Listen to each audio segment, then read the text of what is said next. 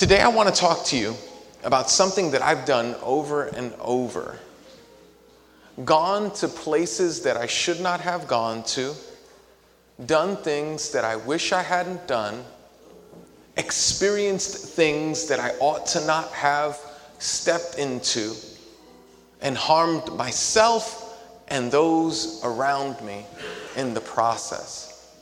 Now, I know that no one else here has done that, that I'm alone in having sinned and gone and messed up and all that. But for maybe the one or two of you who have experienced that, I want to talk to you about that today. And I want to do it from a place of a person who is struggling like you. Not as a person who's like fixed everything. I could give you examples of my life that are not 10 years old. I could give you examples of my life that are 10 days old. You get what I'm saying? So, what we're going to do is we're going to look at the scriptures and we're going to look at a, a, really important text, but I need you to be open to it. And there's two things that I want you to keep in mind. Now, I know here we have people, especially when we talk about going off in a wrong direction or moving into sin, we have people who are very familiar with that. In other words, you you feel the pain of your sin because you're living with the consequences of your sin. I get that, me too. And so, um, for those of you who are, the, this is not a sermon of condemnation, this will be a sermon of reflection for you. So that you could see how we got to where we were with all the hurt and all the harm that we've done. The, for those of you who are thinking to yourself, oh, no, no, no, I don't need to, a, a sermon on sin, I'm a good person. You're sitting here and you're thinking, I'm a good person. I don't make mistakes like this. This is for somebody else. I'm glad that you're preaching this for other people, but this is not me. Well, for you, I want you to be able to notice the hallmarks or the signposts of messing everything up. In fact, I've titled this sermon, How to Ruin Your Life in Four Easy Steps. It was so funny. We were at um, the worship team, uh, came up, and one of the, I won't mention who it was, um, one of the worship uh, team, I told him, Oh, I'm going to preach. And I told him the title, How to Ruin Your Life in Four Easy Steps. He goes, I could do it in three. Isn't that true? Isn't that true? Like you could ruin your life just like that. And in fact, we have. For some of us, it's being clean for a period of time and then slowly but suring, eking away, and then falling into a relapse, picking up the drink, going to the cop spot, messing up. For others of us, it's uh, being uh, with your spouse and not feeling delighted or appreciated or satisfied, but and then there's that person at work that really finds you a delight and satisfies, and then you go into that direction. And how painful that is. For others of you, maybe you're like me and you thought, oh no, you were too cool for school. And you're still paying the consequence of that one. Where you just decided a junior, if you're like me at junior high, I'm not going to go to school anymore. And, and, and just the consequences of living with that. See, all of us have things that if we open up the photo album of our memories, we can shuffle the pages and look back on and say, I wish that wasn't there. I wish I hadn't done that. Well, the Bible knows, God knows, that every one of us will be tempted to go in a wrong direction, to do a wrong thing, to stray from God. And so, in this text, God is giving us a picture of you and me. And then hopefully He'll lead us towards Himself. We're looking at Genesis chapter 3, verses 1 through 9. Although in your bulletin, I know it's 1 through 7.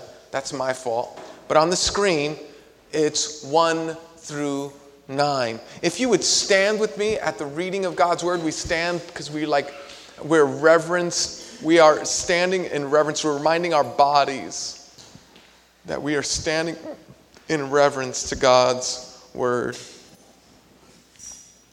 Genesis 3 says this Now the serpent was more crafty than any of the wild animals the Lord God had made.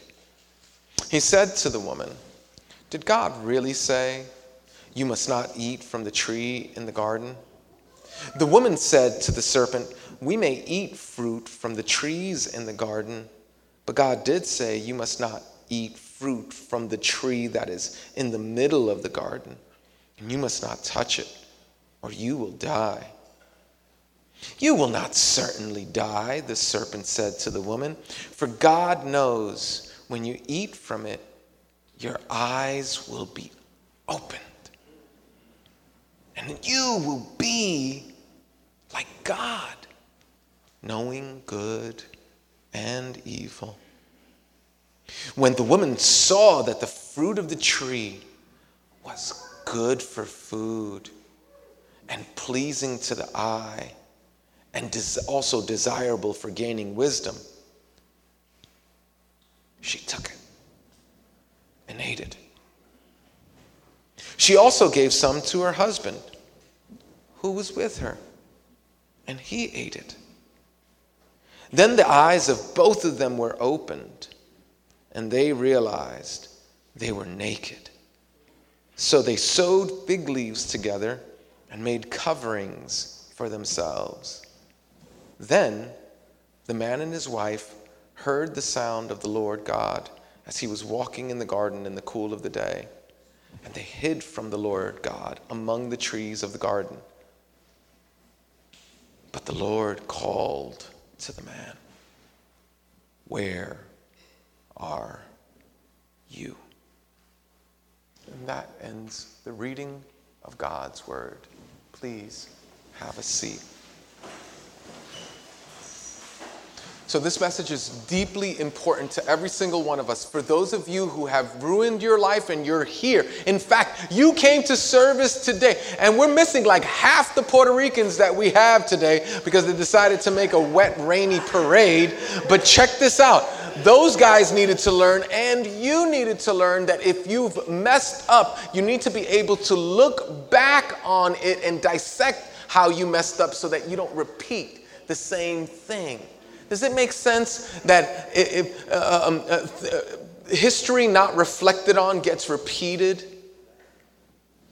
And so we got to reflect. For those of you who have messed up, and that's why you're here, and man, this, this is exactly what you need. And for those of you who think it can never happen to you, this is a good, good sort of heads up, an eye opener that might be helpful to you. So, how to ruin your life in four easy steps according to Genesis chapter 3. Now, here in Genesis chapter 3, I need you to see several different things. Number one, I know that many of us come from different traditions, and some of you go, Well, oh my gosh, I don't believe that. I don't even have to, you don't even, check this out. If you're a Christian and you believe um, uh, this story happened literally, I'm grateful that you're here. That's fantastic. I'm down with you. But check this out. You do not need to believe that this literally happened in order to gain great profit from this. Like this will bless you if you don't believe Christianity, if you don't think, if you think that there are good parts of the Bible and then there are nonsense parts of the Bible and you'll take these but not take these. I want you to know I'm with you. I'm glad that you're here. I am so pleased that we get to do this together. But I'm telling you, there's more wisdom here than we can fit into a one sermon message. There's like a like we could meditate on this for the rest of our lives and not exhaust the depths of this text. It is wisdom. There is wisdom here that's very deep.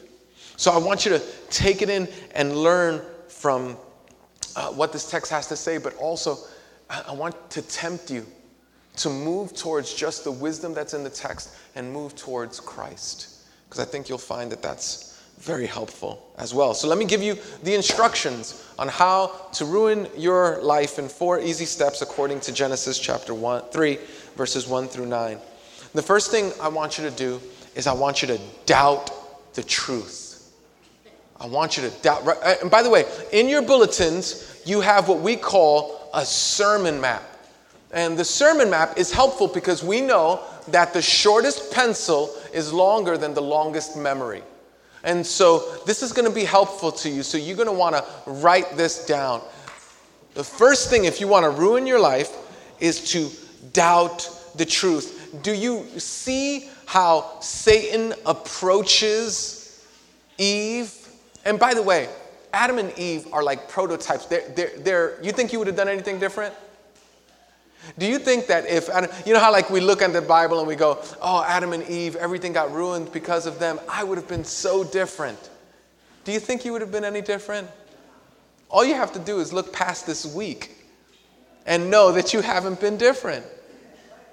That, we're, that we sin, we mess up, we, we, we go the wrong way. So, check this out. First step in, in your bulletin, you can just, or in your uh, sermon map, you can write this down. Doubt the truth. Do you see that in verse 1? The first thing that Satan says, and boy, we could talk forever about uh, the description that it gives Satan here. But he said, Did God really say? You see, the first step that Satan wants you to, to, to ruin your life is to doubt the truth. To think that we're smart. Here's the, here's the essence of sin. I'm going to give you the essence of sin. The essence of sin is a lie. Every single sin that you've ever committed in your life, every single sin that I've ever committed in my life, it, there's a foundation of a lie under it. And here's, I'm going to give you the big lie, and then I'll give you some of the little lies that are under it. The big lie is God doesn't care about my joy or happiness. That's the big lie. You see, the big lie is that God doesn't want me to be happy. God doesn't understand my urges. God doesn't un- know how He made. I am bent this way. I was born this way, and therefore I'm going to go contrary to God's will because this is God is not for my joy or happiness. I'm going to have to discover that for myself, which is why so many of us, when we sin, we can't wait to get out of the church. Why? Why? No, listen, I'm with you. I'm down. Listen, I'm I'm with you. The reason is, the reason is, is because we believe the lie that God is some sort of curmudgeon. God couldn't possibly have said this about my sexuality because if He did, I wouldn't be happy. God couldn't possibly have said this with telling the truth because if He did, I wouldn't be happy. God couldn't possibly have said this about marriage because if He did, I wouldn't be happy. We believe the lie. But that's the first step. The first step is to doubt the truth. Did God really say? Again, foundation of all sin. Does God care?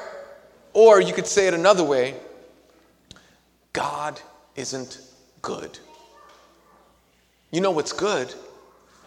Your idea. You know what's good? The thing that Satan is putting in front of you. You know what's good? It's the temptation that you've been using to stray from your meditation of Christ. That's what's good. We doubt the truth. Step two, we gotta, we gotta go move quickly because we, I want you to see this. Believe the lie. The first step is to doubt the truth. The second step is to believe the lie. You see that in verse 4? You will not certainly die. Do you see that? You have to believe the lie. So, first, Satan gets us to doubt the truth, to, to believe that God is not good. Then he gets you to believe the lie. There's no consequence for what you're going to do. Listen, listen. Mira, we are not talking about going whole hog. We're only talking about one time. Just one time. Can you do it just once? Just one. what kind of consequences would there be? Just once. Do you think that, you think that there's consequences for your lifestyle? There's no consequences for your lifestyle. That book is narrow. That, that, that text is antiquated. No way does the Bible have anything good to say about your life, or can, no way could the Bible disagree with you because you know that you know so much more than what the scriptures say. Believe the lie. Believe the lie. You don't, oh my goodness, gathering together every week, the summer's coming up. Come on. There's beaches to go to and parties to be had and fun to do. There's all sorts of wonderful things that we can believe the lie. It won't be so bad. It won't be so bad. I mean, sure, the last time you wanted to commit suicide and it all went wrong, and boy, you wish you hadn't done it, but this time it'll be different. It'll be different this time. You know why it'll be different this time? No one knows, it just will. It'll be different. You know why it'll be different? Because. Because. Because what? No, because it'll be different this time. How to ruin your life in four easy steps? Doubt the truth, believe the lie. Third, romance the sin. Romance the sin. Do you see that in verse 6? This I want to spend some time on. Romance the sin. You see that in verse 6? When the woman saw that the fruit of the tree was good for food and pleasing to the eye, and also desirable for gaining wisdom. Remember how I said that you could spend the rest of your life on this text and never outmine the depth and the beauty of this? Okay, this is part of looking at this that you just go, there are three kind of categories that she looks, that, that the scriptures look at her, Eve, as she's moving towards sin. And she does the same thing that we do it's the lust of the flesh, the lust of the eyes, and the boastful pride of life. Do you see it there? Lust of the flesh. It's good for food. Everybody needs food. Hey man, if you don't have food, you're gonna die. Oh, but, but God made me this way. If I don't do this, I'll be denying myself. I know, it's, I get it. It's lust of the flesh. I have to have it. If I don't have that, I won't be whole. I won't be maintained. I won't be sustained. My happiness depends. My life depends. My health depends on sinning against the Lord. It's the lust. It's good for food and it's pleasing to the eye. It's lust of the flesh, lust of the eyes, pleasing to the eye. But it's so attractive, so beautiful. My, my, my experiences can't compare with what I'm seeing. My spouse can't compare with what I'm seeing. Walking with God can't compare with what I'm seeing. What I'm seeing is so much better. Wow. It's the lust of the eyes. You can find it anywhere. You can click on it Good night. You can walk down a food aisle. There's a reason why they have all those sugary cereals at eyesight, while the healthy cereals are either on the bottom or all the way on the top. There's a reason for that. They recognize, listen to me, listen to me. Marketers have mastered this. Every commercial you ever watch is looking to cultivate your lust of the flesh, lust of the eyes, boastful pride of life. You don't believe me? Watch your next, your next show or whatever, and then your commercials will be about what? Let's say food. And they don't just say, hey, eat our food. You'll gain 30 pounds if you do. They don't say that. No, they go, you know, what, what is it? Arby's, we got the meats. And then you see a big old burger that you're like, oh, I gotta have that. It's lust of the eyes, right?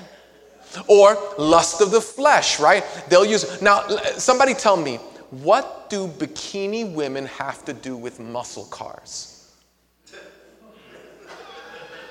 You know what muscle cars are?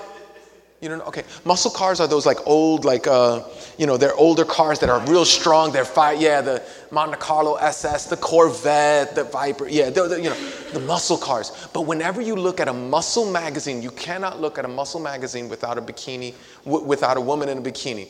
What do muscle cars have to do with the beach or women in bikinis? I don't know. But every single time that's there. Why? Because they know it's the lust of the eyes. You know what? if you drive this car, you'll attract that girl. Lust of the flesh, lust of the eyes, boastful pride of life. Every commercial you see will be picking at one of these three. This is a masterclass in advertising. The third one is uh, boastful pride of life. How many commercials have you seen? You know, with Amex saying, hey, if you just get this, if you just go there, if you just purchase that, the freedom of it all. See, it's, it's, it's the boastful pride of life. If you get this, you'll be happy. You know what? You know what happiness is? Happiness is driving down a dark road in the city in a luxury vehicle. And then you stop and people look at you and you're like, yeah. What's happening? What's happening? Satan gets her to take her eyes off of Jesus and put her eyes on her her sin, her temptation, her the thing that she wants. The thing that she feels bent to, the thing that she wants, the thing that will make her happy. If only God loved me, He would let me. You romance the sin in your mind. That's why lust is such a damnable thing. Because when you're thinking about lust, you're never thinking about, right? You're never thinking about ruining your family. You're never thinking about the medication that you're going to have to take for the rest of your life. That, that thought never occurred to you. You never, you never think of the real life consequences. Why? Because you, you're stuck in this hamster wheel of romancing the sin. Sin has never looked in my mind. I, I, have to work. Just this morning, I felt like I was being attacked by some stuff that's just in my head. And it was so hard for me to even think of one negative thing about this thing. And if I told you, you would be aghast. You would be like, that's the way. I didn't think you would think like that. Yeah. It, it's just harms, it hurts, it wounds, but Satan never wants you to look at that. He just wants you to romance the sin. Sure, you could afford it. Look, it's beautiful. Think of how you'll look and feel when you own that thing. Now, remember, we're talking about four easy steps, and these are all very easy, and you can all do this on your leisure. First, you can doubt the truth, you can believe the lie, you can romance the sin, and then finally, this is the fourth thing do the deed. Do the deed. Do you see? It's right there in verse 6 as well. When the woman saw that the fruit of the tree was good for food and pleasing to the eye and also desirable for gaining wisdom, she took some. You see it there? She took some and ate it. Because there's nothing left to do at that point. You know that thing that you see in movies? Have you ever seen this in a movie? So let me see if, let me, let me, ask for a show of hands. I'm to play out a scene, and you tell me if you've ever seen this in a movie. Okay? You know, let's call him Larry. Larry and Susie, they've been flirting with each other, but it's a forbidden love. A forbidden love. You can't run to it. They're both married. And but they're having uh, trouble in marriage, and so then they go and they go to the hotel, and then they uh, you know, press the button and go up to the hotel in the elevator and they get into the room and they start kissing and being romantic. And then Susie or Larry, one of them pushes it, they go, I can't.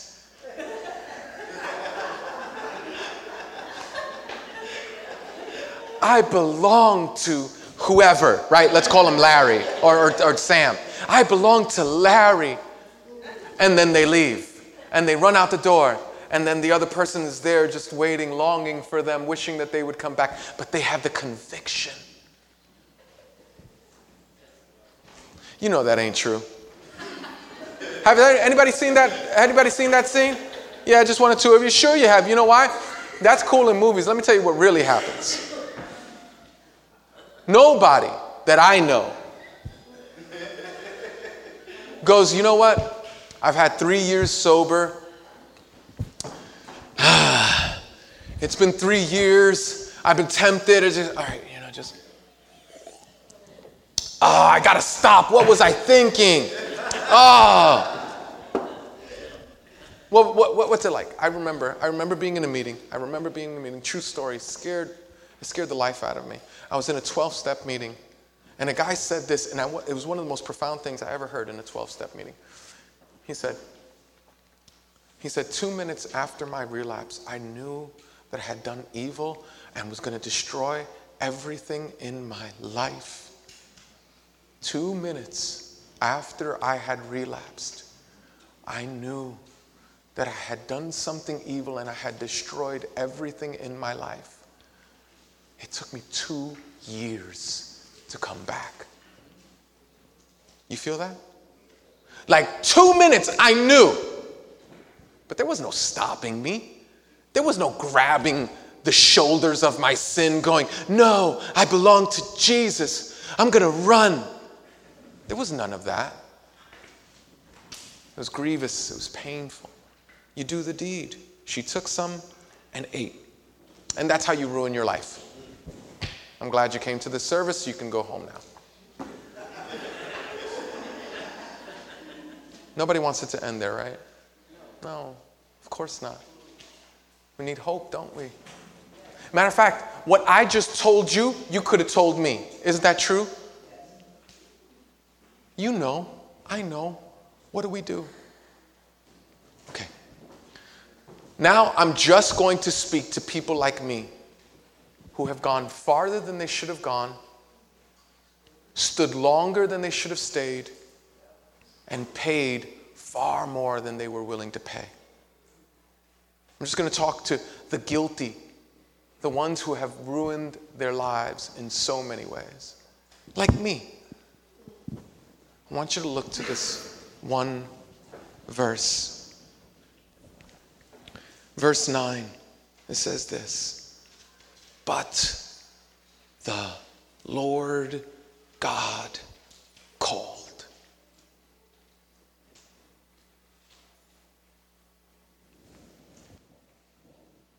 while their eyes were opened, while they had sinned grievously, while they had turned their back, while they believed the lie that God was not interested in their joy, that they could not be complete without their sin, not knowing that they cannot be complete without God, while they turned their back on God, God was doing something. God was pursuing. God was going after. And God wasn't just doing that in a sort of a haphazard way. God would, God would strain his vocal cords and say, Where are you? We have a God who pursues a God who goes after, a God who doesn't allow your sin to be the final word, but a God who says, You have sinned, you have gone from me. You think that satisfaction is to be found away from me. I know that you won't be complete without me. Truly, I will pursue you, even if it kills me.